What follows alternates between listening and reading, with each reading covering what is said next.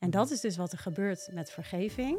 Dat God eigenlijk naar jouw uh, rekening kijkt. Om te zien van staan daar nog zonden of staan daar nog misdaden. Dat hij ze gewoon niet vindt. Dat was zo'n major change in mijn denken over mezelf. Dat ik dacht, oké, ik ben dus gewoon niet meer die zondaar. Er is geen oordeel als je in Christus bent. Dat, dat was voor mij echt een grote eye-opener.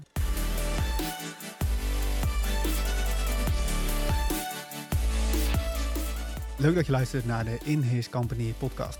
Vandaag is de gast Tineke Wuister. Ze heeft verschillende boeken geschreven en ze loopt op met ondernemers. En vandaag ga ik het met haar hebben over identiteit. Wie ben je nu als christelijke ondernemer?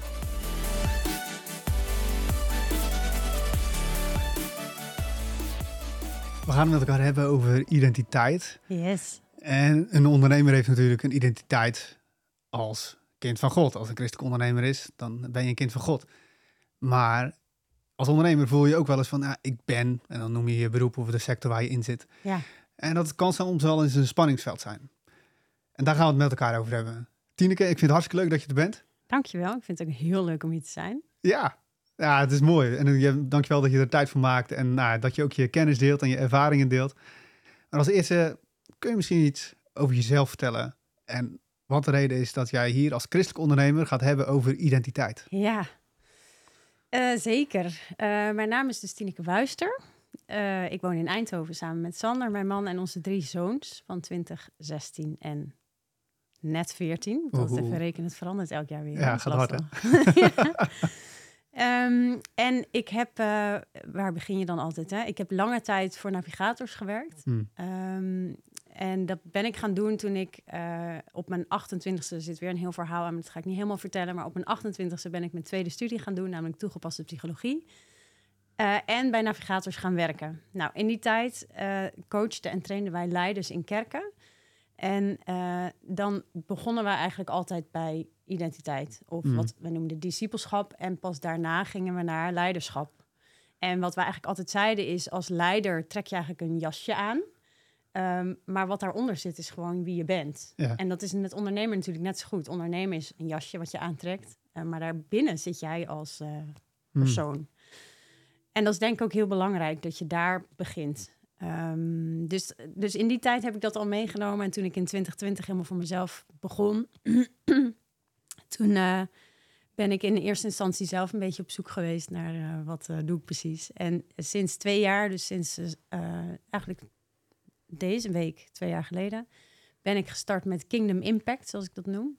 En dat gaat over leiders en ondernemers, bestuurders, eigenlijk iedereen die uh, nou ja, een invloedrijke plek in de samenleving heeft. Hmm.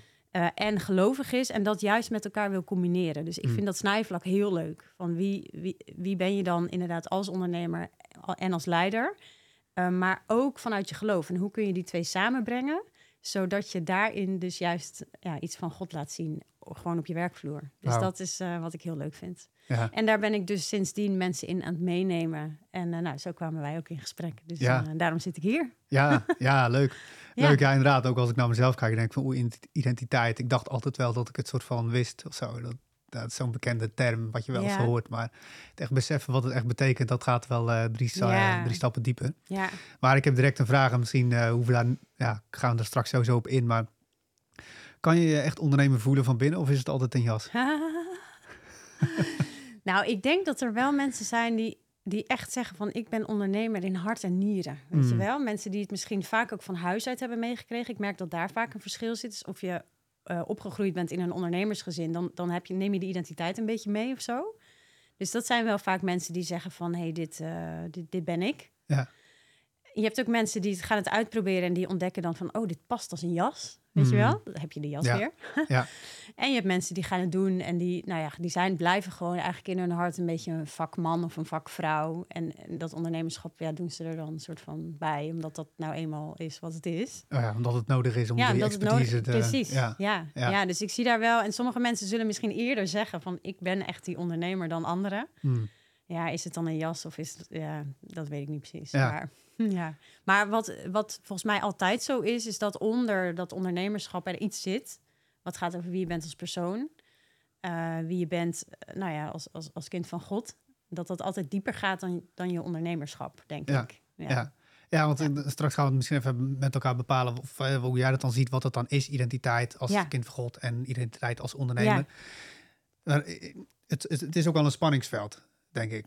En welke, spanning, ja, welke spanningen kom je tegen tussen ondernemer zijn, uh, dat, je dat je als identiteit voelt en het stuk kind van God zijn? Um, ja, er zitten verschillende. Ik zit even hard na te denken ondertussen hoor. Mm. uh, ik, wat ik heel vaak als een, uh, uh, als een spanningsveld bij mensen ervaar, is de plek van geld. Mm. dus dus onderne een ondernemer die wil geld verdienen, dat is ook wat we meekrijgen. Ja. Dus de eerste les economie die we hebben gehad op de middelbare school. Ik weet niet, heb je economie gehad? Ja, ja ik ook. En de eerste les ging over schaarste. Ja. Ja. Uh, dus wat je leert eigenlijk vanuit uh, de wereld is, we leven in een, in een economie waarin te weinig is. Hmm. dus ik moet zoveel mogelijk verzamelen. En wat ik heb, dat kan een ander niet krijgen, weet je wel. Een beetje de mentaliteit van, van schaarste. Terwijl kind van God zijn betekent ook leven in Gods economie, waarin overvloed is. Hmm. Dus ik merk dat, en, en dat sommige mensen dat dus ook lastig vinden van... Hoe doe ik dat nou met geld? Mag ik wel geld verdienen? Dus die kijken soms ook soort van op een, alsof geld iets vies is. Dus daar zit vaak een, uh, iets wat, wat, wat mensen lastig vinden.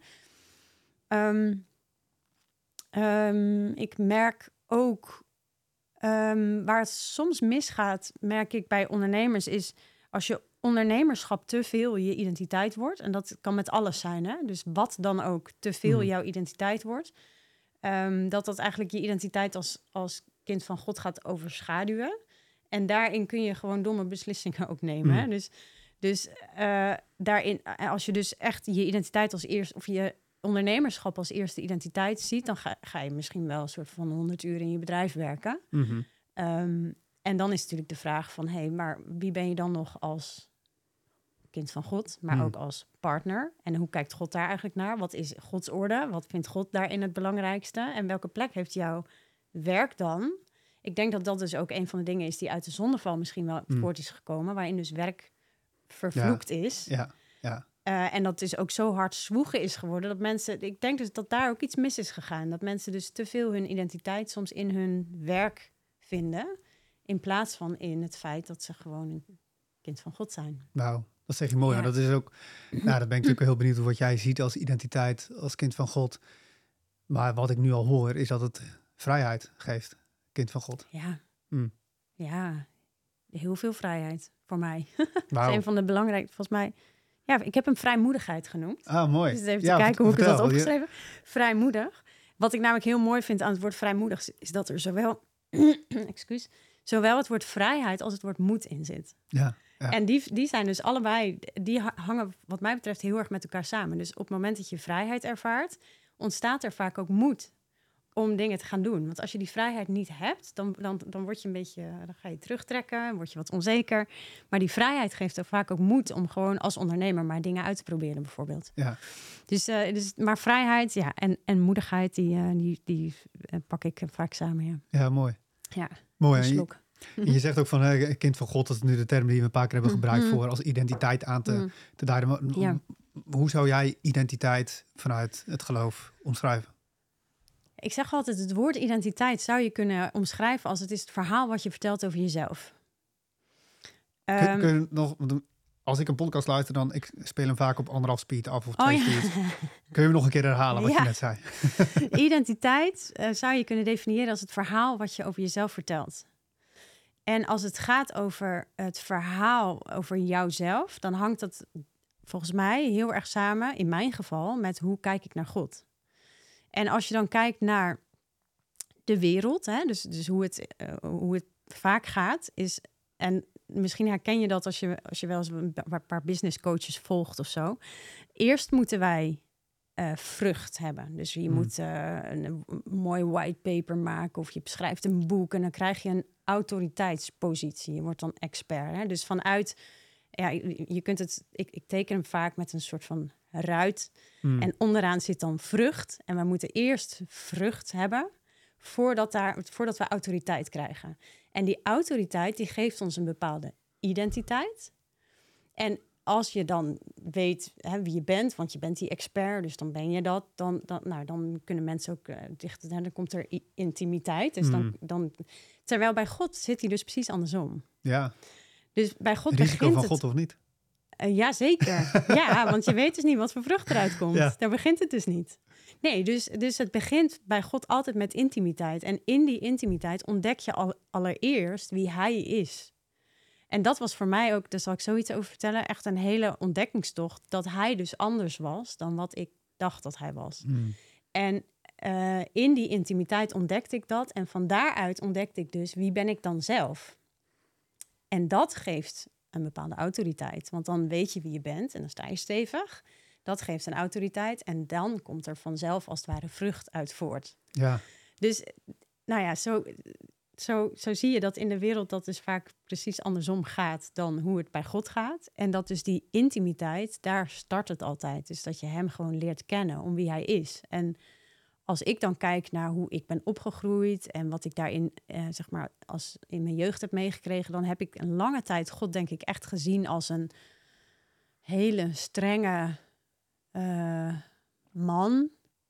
Die soort van, ja, vooral aan het opletten wat er allemaal niet goed ging in mijn leven hmm. en me daarop afrekende. Maatstaf. Ja, ja, ja. En ik voelde me dus ook heel vaak schuldig daardoor. Hmm. En ik weet ook nog dat ik eh, heel vaak, uh, nou ja, dagelijks aan het zoeken was naar waar ben ik de mist in gegaan, wat zijn mijn hmm. zonden geweest, in de hoop dat als ik dat dan allemaal maar goed beleide, dat het dan weer vergeven was. Weet je wel? Weet je zo. En dat was dan eigenlijk een hele angstige manier van leven. En die heeft dus te maken met hoe kijk je naar wie God is. En um, totdat ik dus eigenlijk ontdekte, toen was ik een jaar of 16, uh, dat God heel anders was. Ik had echt een ontmoeting met hem. En daarin ontdekte ik dus dat hij een hele genadige vader is, die helemaal niet zo uh, met die zweep klaar staat. Mm. Um, ik ontdekte ja, echt. Ik heb daar echt genade ontdekt. En het, in het Nederlands hebben we het woord genade, maar het Engels heeft mercy en grace. Ja. En um, ja, iets, iets wat me daarin heel erg opviel, en ik heb het er even bij zitten zoeken, uit uh, Romeinen 5, vers 8. Even zoeken hoor. Ja, ik zit direct terug te denken nog, ik ja, aan het oh zoeken bent van... uh... Het is de identiteit, dat het ook gewoon jouw zicht op God verandert. Het is heel vaak, identiteit klinkt als iets van jezelf, maar je kijkt dus ook direct, je krijgt ook een ander perspectief op God, wie ja. hij is. Ja, ik denk dat het heel erg samenhangt. Ja, wauw. Ja, dus hoe je naar God kijkt bepaalt volgens mij jouw identiteit. Ja. En een heel klein voorbeeldje voordat ik naar Romeinen uh, ga. Um, Mozes, bijvoorbeeld bij die brandende braamstruik, als God hem roept, ja. is, dan heeft hij, voordat, voordat hij zover is, hè, dat hij eindelijk naar die farao gaat, heeft hij vijf keer een bezwaar. En het eerste bezwaar is, ja, maar wie ben ik? Hmm. Oftewel, identiteit. Ja. Wie ben ik? Ja. En dan zegt God als antwoord, ik ben bij je. Dus de vraag naar identiteit beantwoordt God eigenlijk met een vraag over wie hij is. Hmm. Dus onze identiteit hangt dus samen met wie hij is en waar hij ons voor roept. Dat bepaalt onze identiteit. En nou ja, ik heb dus in mijn jeugd soort van heel lang meegekregen dat ik een zondaar ben. Hè? Dat, als identiteit. Dat als identiteit, ja. Ik ben een zondaar. Totdat ik dus in Romeinen 5 las, vers 8 en 9, daar staat hij. Maar God bewees ons zijn liefde doordat Christus voor ons gestorven is toen wij nog zondaars waren. Amen. Ja. Oftewel, dat zijn we dus niet meer. Ja. Dat was onze identiteit voordat Jezus kwam. Wij waren een zondaar. Maar omdat Jezus is gekomen, uh, is dat veranderd. Want hij heeft, uh, nou ja, uh, die wonderlijke ruil aan het kruis, waarin hij onze zonde is gaan dragen, zodat wij geen zondaars meer zijn, maar God door hem heen naar ons kijkt en ons ziet als heilig als zijn kinderen. Ja. Ja, en dat was voor mij echt zo'n grote verandering. Ja. Dat ik dacht, oh, wacht eens. Hij is dus die genadige God. Zijn mercy betekent dus dat ik niet krijg wat ik wel verdien. Mhm. Namelijk de straf, want die heeft Jezus gedragen. En als Jezus die gedragen heeft, net als bij de rechter, een straf wordt maar één keer uitgedeeld. Weet je wel? Je kunt voor eenzelfde vergrijp niet twee keer een straf krijgen. Want als die straf betaald is, is het klaar. Is het weg. Ja. ja. ja.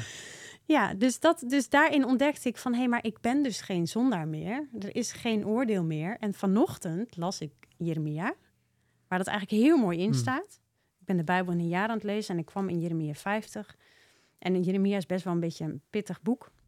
Dus ik vroeg, Heilige Geest, wilt u me iets uit deze hoofdstukken laten zien? En toen vond ik dus dit. In die dagen, in die tijd, zal ik onderzoeken of er nog wandaden op Israëls rekening staan. Ze zullen er niet zijn. En ik zal onderzoeken of Juda nog zonde op zijn rekening heeft staan. Ik zal ze niet vinden. Want alle die ik in het leven laat, zal ik vergeven. En dat Mhm. is dus wat er gebeurt met vergeving. Dat God eigenlijk naar jouw eh, rekening kijkt. Om te zien van staan daar nog zonden of staan er nog misdaden. Dat hij ze gewoon niet vindt. Mhm. Dat was zo'n major change in mijn Ja.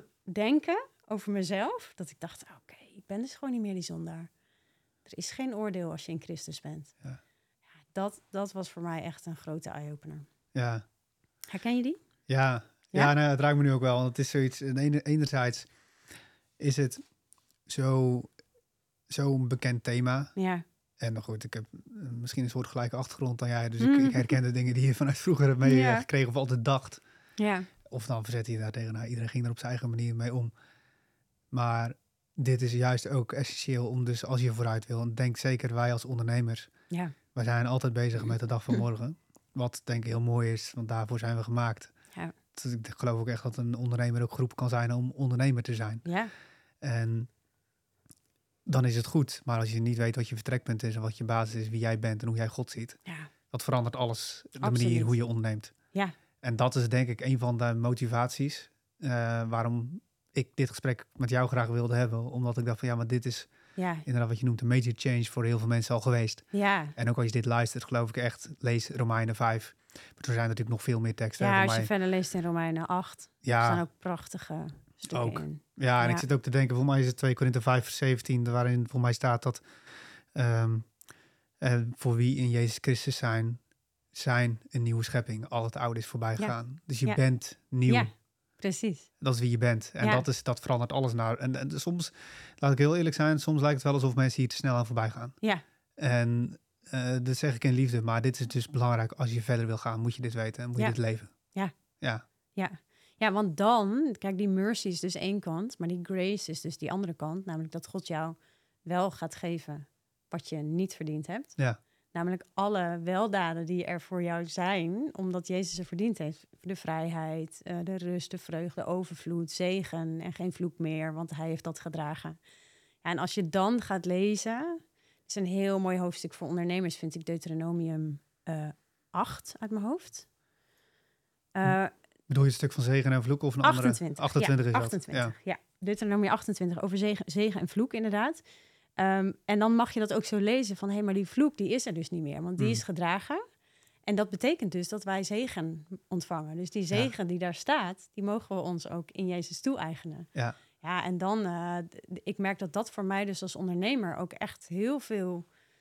eh, nou, misschien wel die vrijmoedigheid heeft Mm. gegeven om gewoon maar te gaan en te ondernemen en, en te gaan spelen en te ontdekken. En, en omdat je gewoon weet van hé, hey, er zit een soort vangnet onder Ja. Van, van, van Jezus liefde Ja. en de trouw van de Vader. En hij laat je niet vallen. Ja. Er is overvloed, dat soort dingen. Ja, maar dit is super mooi. Ja, het is ook als ik dit, en jij noemt dat eh, van eh, Deuteronomium en dat is denk ik inderdaad, nou, lees, lees ook dat stuk. En dat is super mooi. Ik denk ook direct aan, voor mij staat het aan het einde ergens van 28, over het stukje vloek van eh, armoede en schaarste, waar je het net ook over Ja. had. Misschien is het wel goed om zo er even bij te zoeken ook, maar daar staan dus iets van honger en dorst en eh, geen kleding en geen dak boven je hoofd. Mhm. En ik hoorde een keer een preek daarover. En die persoon die zei van, joh, toen Jezus aan het kruis hing, wat had hij? Niet. Hij had honger, dus Ja, hij had geen voedsel, hij had geen drinken, hij had geen Ja. dak boven zijn hoofd, hij had helemaal niks. nee. Maar dat heeft hij aan het kruis gedragen. Ja, En daar heeft hij de vloek verbroken, hè? gelaten 3 vers 14 en 15. ja, Hij heeft de vloek heeft hij weggenomen. En dat is denk ik ook als je dit stuk dus toepast op ondernemers zijn, ja, ben je dus ook vanuit je, wie je bent als kind van God, mag je dus in die vrijheid er ook voor zorgen Ja. dat er overvloed is. Want God is overvloed. Ja. En dat is een stuk wat nou, in Nederland nog wel een taboe op ligt. Ik denk dat we het gewoon best mogen noemen. ja. Ehm, maar dit is dus eh, een hele mooie bijbelse die- motivatie. Ja, en, en die overvloed gaat voor mij dus niet per se alleen over geld ook. Hmm. Uh, dus ik weet toen ik dus in uh, augustus 2020 voor mezelf begon. Uh, dat was best spannend, want het was corona. Ja. Uh, als coach is augustus niet de allerbeste maand om te starten, want iedereen nee. is op vakantie. Dus, ja. dus ik dacht in mei al van, oh help, dan heb ik dus in juli krijg ik mijn laatste salaris binnen. Ja. En dan? ik moet nu iets doen om straks klanten te hebben en dus inkomen. Ja. En, um, en wat zo gaaf was, ik ben dus jarig op 5 mei, dus begin mei, toen ik me daar zo druk over maakte. En toen kreeg ik uh, vlak voor mijn verjaardag een kaartje van iemand die zei: Joh, je bent bijna jarig. En uh, by the way, ik moest voor jou denken aan Psalm 23, vers 1. De Heer is mijn herder, het ontbreekt mij aan niets. En ik maakte me dus zorgen eigenlijk over van alles wat, waarvan ik dacht dat het mij ontbrak. Dus ik dacht, straks heb ik niet dit en straks heb ik niet dat en straks heb ik geen klanten en geen geld en geen inkomen. En hoe moet dat nou? En toen kreeg ik die, die tekst. En toen dacht ik, oké, als, dit, als dit waar is, hè, stel, stel het zou waar zijn. Hmm. en God zegt, ik ben jouw herder, het ontbreekt je aan niets. Dan ontbreekt het me dus niet aan tijd, niet aan geld, niet aan klanten, niet aan ideeën, niet aan mogelijkheden, aan niks. En toen dacht ik, dat is wel heel vet. En toen op mijn verjaardag open ik de Bijbel-app met zijn dagtekst. Mm. Psalm 23, vers 1.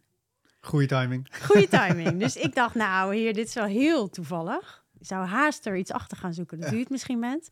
En maar toen zei ik van, nou, stel nou dat u dit echt voor mij bedoelt, wilt u hem dan deze week nog een keer geven? Nou, eind van de week kreeg ik nog van iemand een appje die zei, oh joh, uh, beter laat dan nooit, verjaardag, uh, enzovoorts. Uh, en trouwens, Psalm 23 vers 1. en die heb ik dus toen echt gepakt en gewoon als fundament onder mijn onderneming gelegd. En toen dacht ik, ja, weet je, als mij dus het aan niets ontbreekt... en dan gaat het dus niet per se alleen aan dat het overvloed aan geld zou moeten zijn... Hmm. Maar gewoon al die dingen, weet je wel? Dus, dus, dus tijd en mogelijkheden en, en mensen en impact en... Dus dat maakte mij zo. Um, nou, dan komt die vrijmoedigheid eigenlijk weer terug. Ja. Dat ik dacht, ik ga gewoon wat proberen en ik zie het wel. Ja. En, uh, en dan zie je dat er dingen lukken en dat er dingen niet lukken. En dat je daar weer van leert. En ja, ja dus daar, uh, daar heb ik heel veel aan gehad. Ja, want het is eigenlijk in, de, in, in het geestelijke is het dus ook al voorbereid, is het Ja. uh, gerealiseerd. Ja, Alleen je merkt dus wel dat je zelf ergens die koppeling moet maken van oké, maar dit is dus God. Dit is dus Ja. wie hij is. ja, Dus ja, je, heel plat gezegd, misschien kies je er bijna voor om te zeggen, geloven dat het ook echt zo is. ja, En dan leef je zo. ja. Ja. En dat is, maar hoe kun je misschien, dat is ergens een soort van transformatie geweest, dat je, eh, die je zegt op je 16e, toen je 16 jaar was, maar ook toen je natuurlijk met je business begon. ja. Hoe gaat zo'n proces dat je denkt van oké, maar dit is wie God zegt dat hij is. En ik zie het misschien nog niet, maar ik geloof het wel. ja. Hoe, hoe werkt dat bij jou? Ja. Nou, alleen al met dat, dat realiseren. Van dit is dus wie hij is en wat hij zegt. Eh, en ik zie het nog niet. Maar waar en dan? Wat, wat doe ik dan met dat? En, dus wat doe ik met die realiteit en met zijn waarheid, die soms Mm. tegenover elkaar lijken te staan? Waar wil ik op bouwen? En ik heb dat een aantal keer gehad. Ehm, dus, dus ik ben nu een aantal jaar ondernemer. Mijn man had een mooi inkomen bij zijn, eh, bij zijn baas. Dus dat was voor mij ook altijd een veilige speelruimte. Weet je Mm. wel, ik dacht, joh, eh, prima. Ook als ik een maand niks verdien, is er gewoon goed, inkomen. ja. ja. Maar hij besloot dus vorig jaar, omdat hij een bijzondere profetische roeping heeft, om zijn baan op te zeggen. Nou, dat was dus even weer zo'n momentje dat ik dacht, oh help, Eh, is dit echt wat u eh, voor ons heeft? En gaat het dan allemaal goed? En hoe moet dat dan? En er komt straks dus nergens meer vast een inkomen aan het eind van de maand op de rekening. En ehm, ik merkte dat dat mij bezig hield en dat het me een beetje ook mijn vreugde ontnam. Mm. En toen ben ik ehm, met mezelf op retraite gegaan. En met God. Wat leuk. Ja, dat doe ik dan. En, dan, eh, en in dit, wat er in dit geval gebeurde, is dat ik heel erg bepaald werd bij het verhaal van Abraham. Eh, die dus eh, van God een belofte had gekregen. En dan staat er dus in het Nieuwe Testament op vier verschillende plekken: Abraham geloofde God. En dat werd hem tot rechtvaardigheid Ja. gerekend. Ja. En in Hebreeën staat zelfs: dankzij zijn standvaste geloof Ja. heeft hij de belofte gezien. Ja, Hebreeën Dus- 11. Ja. Ja. En toen dacht ik, wat gebeurt hier? Hij ziet dus ook een realiteit in het natuurlijke. En hij heeft een belofte van God in het geestelijke. En, en het, het lijkt niet op elkaar te passen of zo, Ja. hè? Ja. En wat doet Abraham dan? En, en hoe kijkt God daar dan naar? Dus, dus ik dacht, wat er gebeurt, volgens mij, is dat hij zegt... ondanks dat ik het nog niet zie in het natuurlijke... vertrouw ik u meer dan wat mijn ogen kunnen zien, mijn natuurlijke ogen. Mm. En besluit ik dus te geloven dat, dat, het, dat, dat, dat, dat u gaat doen wat u zegt. Ja. Ehm, dus toen dacht ik, eh, want er staat dus regelmatig dat, dat hem dat als gerechtigheid werd gerekend. Dus God waardeert dat ook. Hè? Dus die Mm. zegt ook van, eh, nou, omdat je kiest om mij te geloven, ondanks dat je het nog niet ziet, zie ik jou als een rechtvaardige. Dus toen dacht ik, oké, wat wat, heeft, wat heeft God eigenlijk tegen mij allemaal gezegd? Nou, toen kwam die Psalm 23 weer terug en allerlei profetische woorden ook die ik ontvangen had. Dus ik heb ze allemaal uitgeschreven tijdens die retraite. Mm. En toen zag ik, God heeft eigenlijk al zo duidelijk gesproken over mijn doelgroep, over voorziening, over wat ik mag doen, over waar Hij me voor roept, over overvloed, over dat Hij mijn herder is. Zoveel. Dus het, het is niet zo dat ik geen belofte van God heb. Mm. Dus waar zit, waar zit het probleem? Ja, en dat kan dan in mijn ongeloof zitten, of dat kan in onzekerheid zitten, of dat kan natuurlijk op- nog op verschillende plekken zitten. Maar in elk geval dacht ik van, eh, hij heeft de bal bij mij neergelegd. Ja. Dus ik mag nu kiezen om gewoon te gaan geloven en te vertrouwen dat wat hij zegt, dat dat de realiteit is met een hoofdletter. Ja. Ondanks dat ik het misschien nog niet in het natuurlijke zie. Ja. Dus, het, dus voor mij helpt het dan heel erg om, om me dat te realiseren. Van hé, hey, er, er lijkt een clash tussen Mhm. het natuurlijke en het geestelijke. En wat kies ik dan om, om, te, om aan te nemen als mijn realiteit? Ja. Ja, en dan kies ik er dus voor om te zeggen van dan vertrouw ik. Maar dat moet ik natuurlijk nog honderd keer zeggen. Want er komt elke keer weer een moment dat ik denk van oh, en nu dan? En dan denk ik, oh ja, maar wat, ja, oh ja, oh ja. Mm. Maar God is betrouwbaar. Ja. Ja, Ja. dat. Oh, maar supermooi. Dit is zo, ja, je, je, je haalde net eh Hebreeën 11 aan. Ik dacht, Ja. misschien goed om even twee teksten voor te lezen, want eh, ik zit dan zelf direct te denken aan Hebreeën 11 vers 1, een hele bekende tekst natuurlijk over geloven. Ja. Het geloof nu is een vaste grond van de dingen die je hoopt en een bewijs van de zaken die je niet ziet. Maar het Ja. grappige is, we hadden net over het zien en hoe kijkt God dan. Ja, Maar hier is natuurlijk een, be- een bewijs, of een zeker weten, een beetje afhankelijk van welke vertaling je leest, maar ja, van de dingen die je niet ziet. Maar ik geloof dat dit, hè, wat je met je aardse ogen nog niet ziet. Ja. Maar er staat er precies. een aantal versen verder en ik zit even te kijken. Ehm, oh ja, vers 13, Hebreeën 11. Eh, deze alle, en er wordt, komt natuurlijk een hele lijst met geloofshelden komt er voorbij. Deze alle zijn in het geloof gestorven. Ze hebben de vervulling van de belofte niet verkregen, maar hebben die vanuit de verte gezien. ja, oh ja. En geloofd en begroet. Ja. Dus hebben ze, Mooi. hebben ze nou wel of niet gezien? Nou, Ja. ze hebben het gezien. In de geest hebben ja, ze in het de gezien. geest. Ja, En geloofd en begroet. En dat, dus, dat is wat jij zegt. Van je past het toe, je ziet het, je gelooft het, je begroet het. Ja. en Je, je heet het als het ware welkom. ja, En dan wordt het dus ook realiteit in je leven. Maar als eerst eigenlijk gewoon met je in je hoofd. Ja. Van, je ziet het Ja. en dan ga je het ook toepassen in je hoofd. ja, precies. Terwijl het natuurlijk niet betekent dat altijd alles lukt. En dat is natuurlijk soms ook een vraag. Hè? Van, Ja. van als dingen dan misschien niet lukken, ja, hoe moet je dat dan? Het is natuurlijk niet zo dat iedereen die dit maar gelooft een succesvol Mm. ondernemer wordt per se. Want misschien Mm. is dat niet wat God voor je heeft. Mm, Dus daarin ook ruimte houden voor God om eigenlijk bij te sturen. Dus ik weet dat ik ook op een gegeven moment dacht, ik, ik met mijn, ik ben ook stress- en burn-out coach een Mm. tijd geweest. Dat ik dacht, ik moet in het onderwijs zijn. Want het onderwijs is dus de branche waar de meeste mensen uitvallen met stress- en burn-out klachten. Dus ik dacht, nou, daar moet ik zijn. En ik heb interviewtjes gedaan met allerlei juffen en die zeiden, ja, je moet hier zijn. mm, Maar ik kreeg daar gewoon geen voet aan de grond eigenlijk. nee. En toen dacht ik, eh, ja, hoe moet ik dit nou? Moet ik nou gewoon doorgaan? Want God belooft dat hij, hè, of, of, of niet. Nou, uiteindelijk eh, heb ik ervoor gekozen om dat niet te doen. Eh, en was er ook iemand die aan mij vroeg van, joh, eh, maar wat zou je nou het aller, aller, allerliefst willen? En toen dacht ik, ja, eigenlijk, eigenlijk helemaal niet dat onderwijs.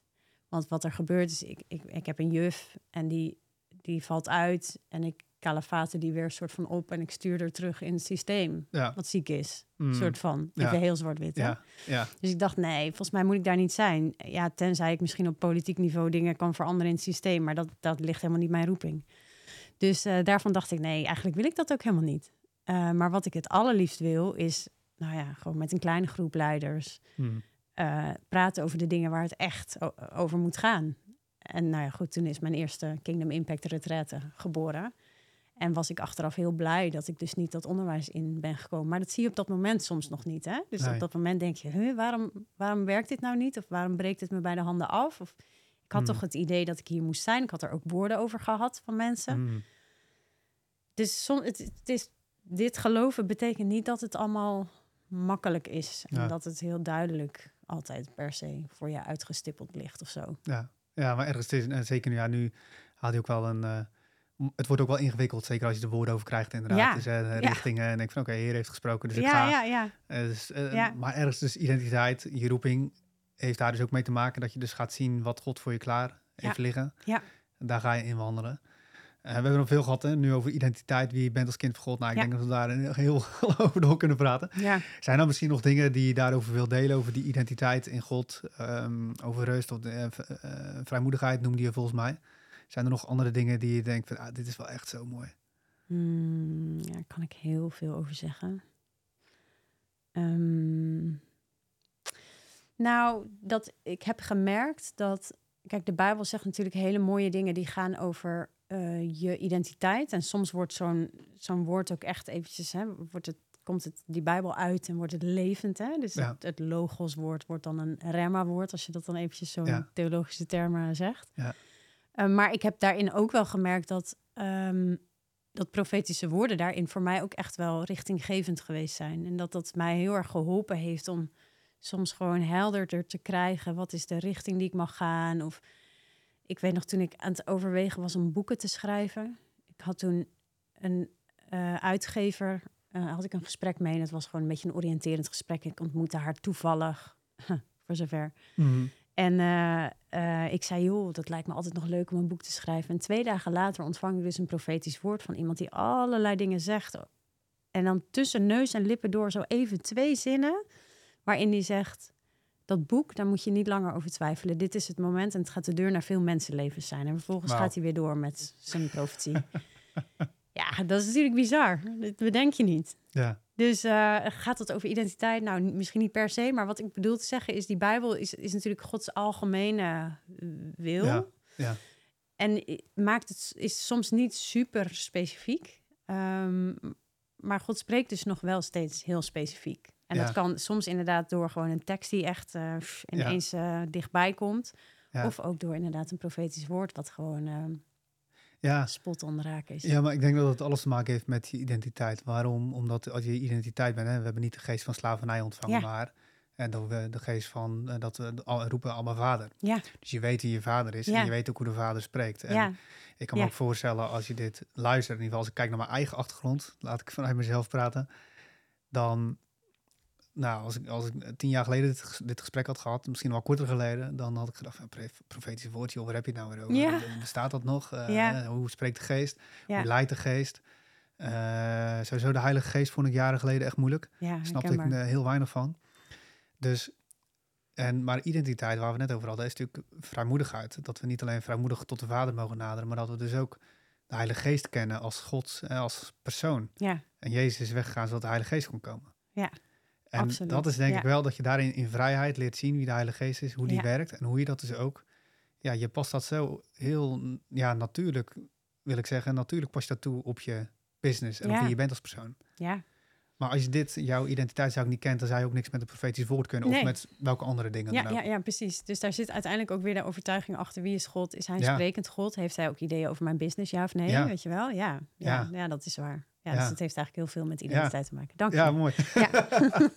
ja, ik dacht, ik ga het toch wel even noemen. Want ik vond het is voorwezen best, eh, best belangrijk.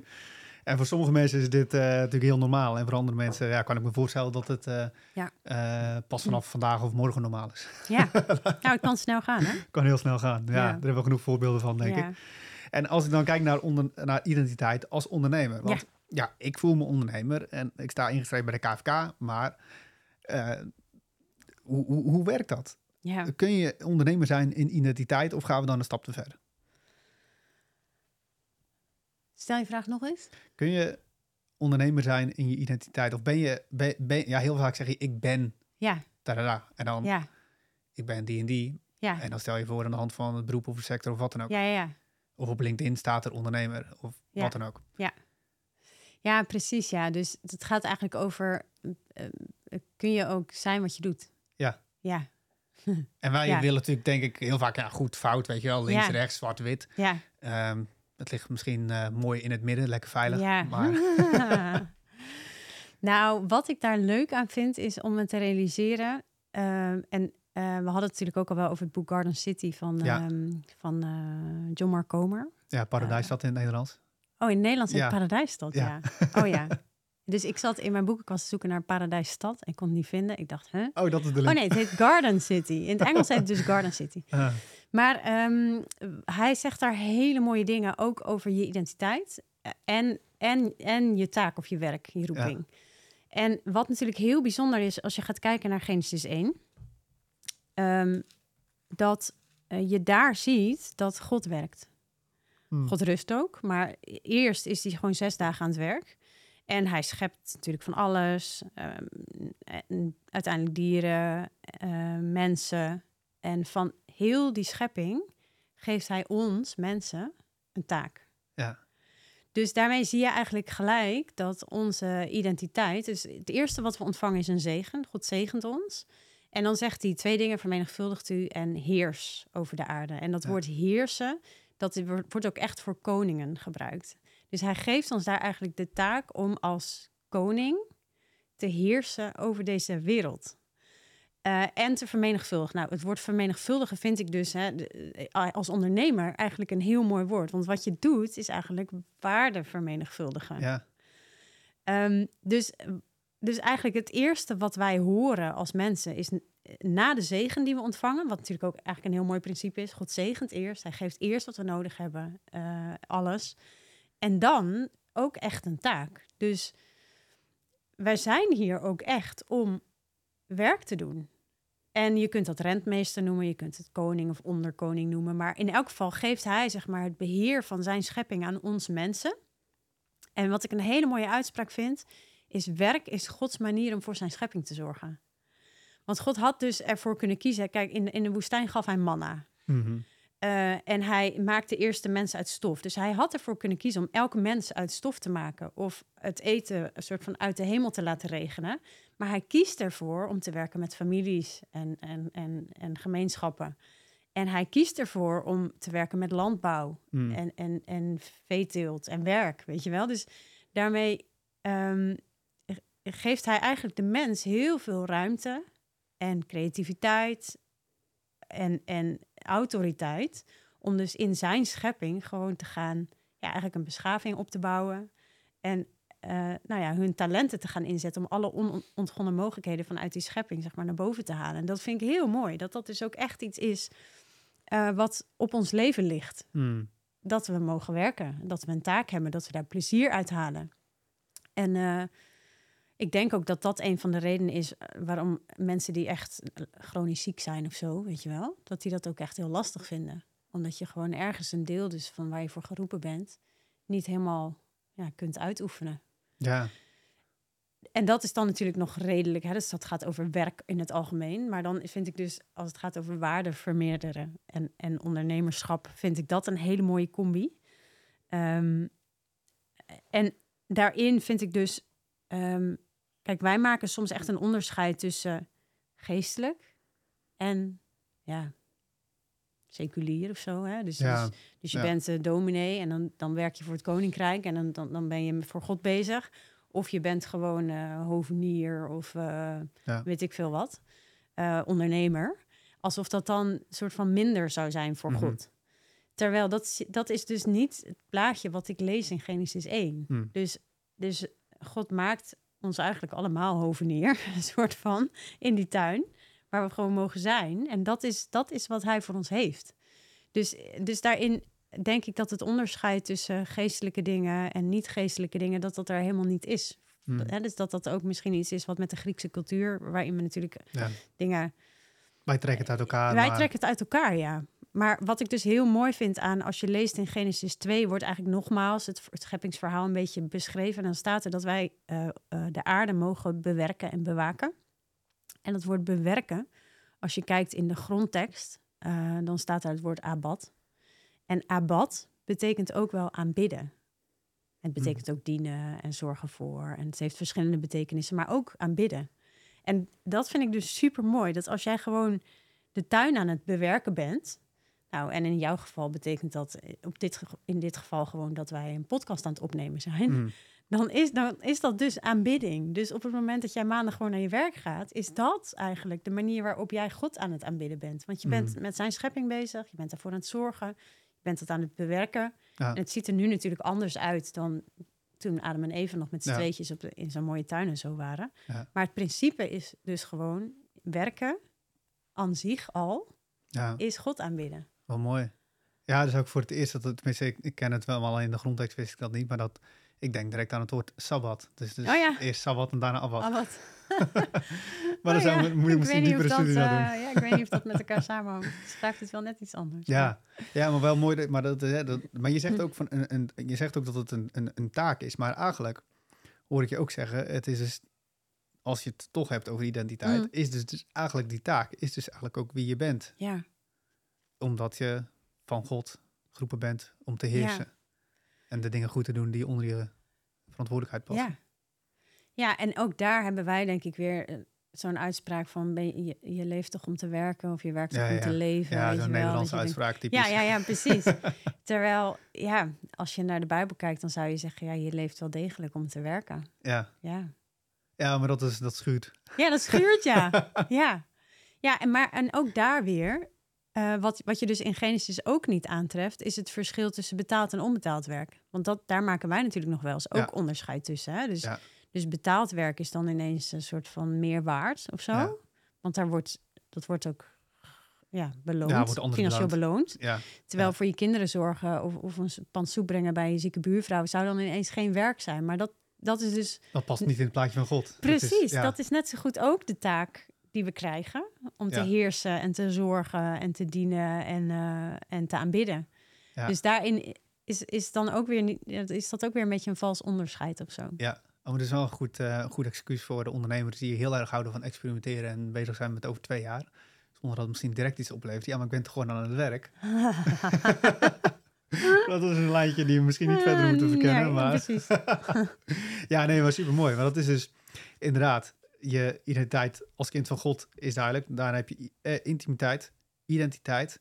Maar ik hoor dus ook eigenlijk autoriteit zeggen. Ja, En daar, dat eh, gaan we misschien een andere aflevering nog een keer over hebben. Dat Ja. lijkt me leuk. Maar als je dus weet wie je bent in God, dan weet je ook wie je bent in zijn grotere plaatje. En of je dan eh, de, de beloning, dat is een ander ding. Maar Ja. dat je dus ook gewoon weet, hé, maar mijn ondernemerschap past dus bij hoe God mij gemaakt heeft. Ja, ja. Ik ben gemaakt naar zijn beeld, zijn gelijkenis. ja, dat is de manier waarop God voor zijn schepping zorgt. Door jou de taak als ondernemer te geven. Ja, En wat ook heel mooi is, is dat ondernemerschap je natuurlijk, net als elk werk, brengt het je gewoon in contact met mensen die hem nog niet kennen. Waarin je dus iets, dus wat ik een, een uitspraak die ik vaak gebruik is, jij bent de plek waar hemel en aarde elkaar raken. Hmm. Dat gaat ook over die autoriteit, denk ik, maar net zo goed over identiteit. ja, Uh, dus jij mag iets laten zien in hoe jij met mensen omgaat van, van, van wie God is, van zijn hart en zijn karakter, zijn kracht. Uh, dus hoe vet is het als, als om jou heen op de werkplek of waar je als ondernemer bezig bent, als daar nou ja, misschien wel wonderen gebeuren of als daar mensen iets zien van, van Gods karakter. En dat kan volgens mij in hele kleine dingen zitten. Dus ik, Ja. ik las het boek van uh, Michiel Koelewijn. ja, Eh, 101 eh, sleutels om te ondernemen vanuit Bijbelse wijsheid. Mooi boek. En ehm, hij haalde een heel klein voorbeeldje aan, wat ik sindsdien dus zelf ook altijd doe. Dat in Hmm. spreuken staat iets van: als je, als je iemand iets schuldig bent, maar je hebt het geld, dan moet je het tegelijk geven. Hmm. En hij zei: wat wij sindsdien doen, is eh, als wij een factuur krijgen, betalen we gelijk. Hmm. mooi. Terwijl heel veel mensen wachten natuurlijk tot de betaaltermijn verstreken is. Want het is beter voor je cashflow, ja, weet je wel. Ja. Ja, terwijl zij krijgen dus hele positieve reacties. En sindsdien doe ik dat ook gelijk. Dus ik ben afgelopen week op retraite geweest. Dinsdag, woensdag, donderdag kreeg ik de factuur. Ik betaal gelijk. En ik krijg direct reactie van hun. Van, oh, bedankt voor je supersnelle betaling. ja, En denk, ja, dat geeft ook... Dus, dus in je ondernemerschap mag je ook volgens de waarde van het koninkrijk... En met de gaven die God je Hmm. geeft. En nou ja, vanuit zijn persoonlijkheid mag je ook werken en iets van hem laten zien. En dat is natuurlijk Hmm. heel mooi. Dus, dus als ondernemer ben jij ook de plek waar hemel en aarde elkaar raken. Ja, ja, Ja. mooi. Maar dat is, en je zegt dan net ook van, er zijn, eh, dan gebeuren er misschien ook wel wonderen. Ja, Zijn er, eh, is er misschien een verhaal waar je nu aan denkt van, hé, maar dat was inderdaad typisch, eh, natuurlijk inderdaad factuur op tijd betalen. En er Ja. zijn heel veel van dat soort waarden en principes die super goed zijn. Maar zijn er misschien, is er misschien een verhaal waar je aan denkt van, hé, maar dat was echt zo'n moment waarop hemel en aarde elkaar raakte en waar een goddelijke interventie was? Misschien in je eigen business of misschien iets wat je van dichtbij hebt meegemaakt. Leuke vraag. Haha. Nou, sowieso merk ik dat uh, God vragen om echt ideeën. Uh, en dan dus niet alleen om zijn zegen, weet je wel. Maar gewoon mhm. als je ergens nood hebt of je komt ergens niet uit, dat je gewoon hem vraagt om een idee. Dus ik weet nog toen ik mijn eerste retret had geboekt bij dat kasteeltje, um, dat ik dacht van ik heb een naam nodig. geen idee, wat zal, wat zal ik eens, weet je wel? En ik, je zit in je hoofd natuurlijk een soort van al een bepaalde sporen te denken. Hmm. En ik, ik zat en ineens was het er gewoon. Kingdom Impact. Ik dacht, dit moet het zijn. Ja, mooi. Kingdom Impact. Dat is precies wat het is. Ja. En het was er gewoon ineens. En ik ging spelen met het woord en mensen reageerden er, haakten erop aan. Nou, en zo, zo heb ik eigenlijk heel veel verschillende kleine en, en wat grotere voorbeelden van, van. Laatst was ik op een training als deelnemer. Ik was niet, uh, ik was niet uh, zelf uh, aan het trainen, maar ik was ergens. En naast mij zat iemand uh, die zei, joh, uh, ik, het was de tweede dag. En die zei, ik, ik uh, heb, vanaf dat ik acht ben, heb ik al regelmatig hoofdpijn. Een soort migraineachtig. En die zat daar en hij zei, ik voel het hier aankomen. Dus ik weet, het gaat vandaag komen. Hmm. Dus ik moet pijnstillers en dan moet ik voldoende koffie. En dan haal ik hopelijk het eind van de dag. En toen kwam er een opdracht die we even twee en twee moesten doen. Dus ik zei, joh, zullen wij even samen? En ik, ik dus ik zei, vind je het goed als ik voor je bid? Voor je hoofd. Dus ik leg mijn hand op zijn hoofd. Ik bid daarvoor. En uh, gewoon kort, hè? Dus mm. dat ik zeg, uh, hoofdpijn, uh, wegwezen in de naam van Jezus. Je hebt hier geen recht. gaan. Nou, en een paar keer in die dag gecheckt van hoe is het met je hoofd. Mm. Het ging gewoon de hele dag goed. Weet ja, je wel? Wow. Ja, en dan denk ik, je weet natuurlijk niet precies wat er gebeurd zou zijn als ik niet had gebeden. Misschien was het ook goed gegaan. Kan. Maar dit was natuurlijk super. Dat het, ja. En dat vraagt dan ook weer een bepaalde vrijmoedigheid. Ja. Die dan dus ook weer nodig heeft dat je weet wie je bent. Ja. Uh, dat je weet dat je in je autoriteit staat en dat er dan dus vrucht is. Ja, ja. ja super mooi. Dat is echt zo'n moment waarop uh, dus helemaal een aardig ja, ja, ja, dit is een uitspraak die ik graag onthouden. Heel goed. Je weet wat je identiteit is. Ik, zeg, ja, ik ga hem toch even noemen. Mensen, als mensen hier daarvan nadenken, in Jezus naam hoop aan wegwezen. Het is een super mooi getuigenis. Ik zit te denken aan uh, Matthäus 10 vers 1. Dus voor de mensen die hier vragen hebben, lees Matthäus 10 vers oh, 1. Ja, goed. En um, uh, maar als je dus als ondernemer wil groeien in je identiteit, of misschien als je een andere motivatie hebt, nodig hebt, als je dus wil groeien om meer met God te gaan ondernemen, ga ontdekken wie je bent in Jezus Christus. Ja. Want dan ga je momenten meemaken dat helemaal aan elkaar raken. Amen. Amen. Dankjewel. Graag gedaan.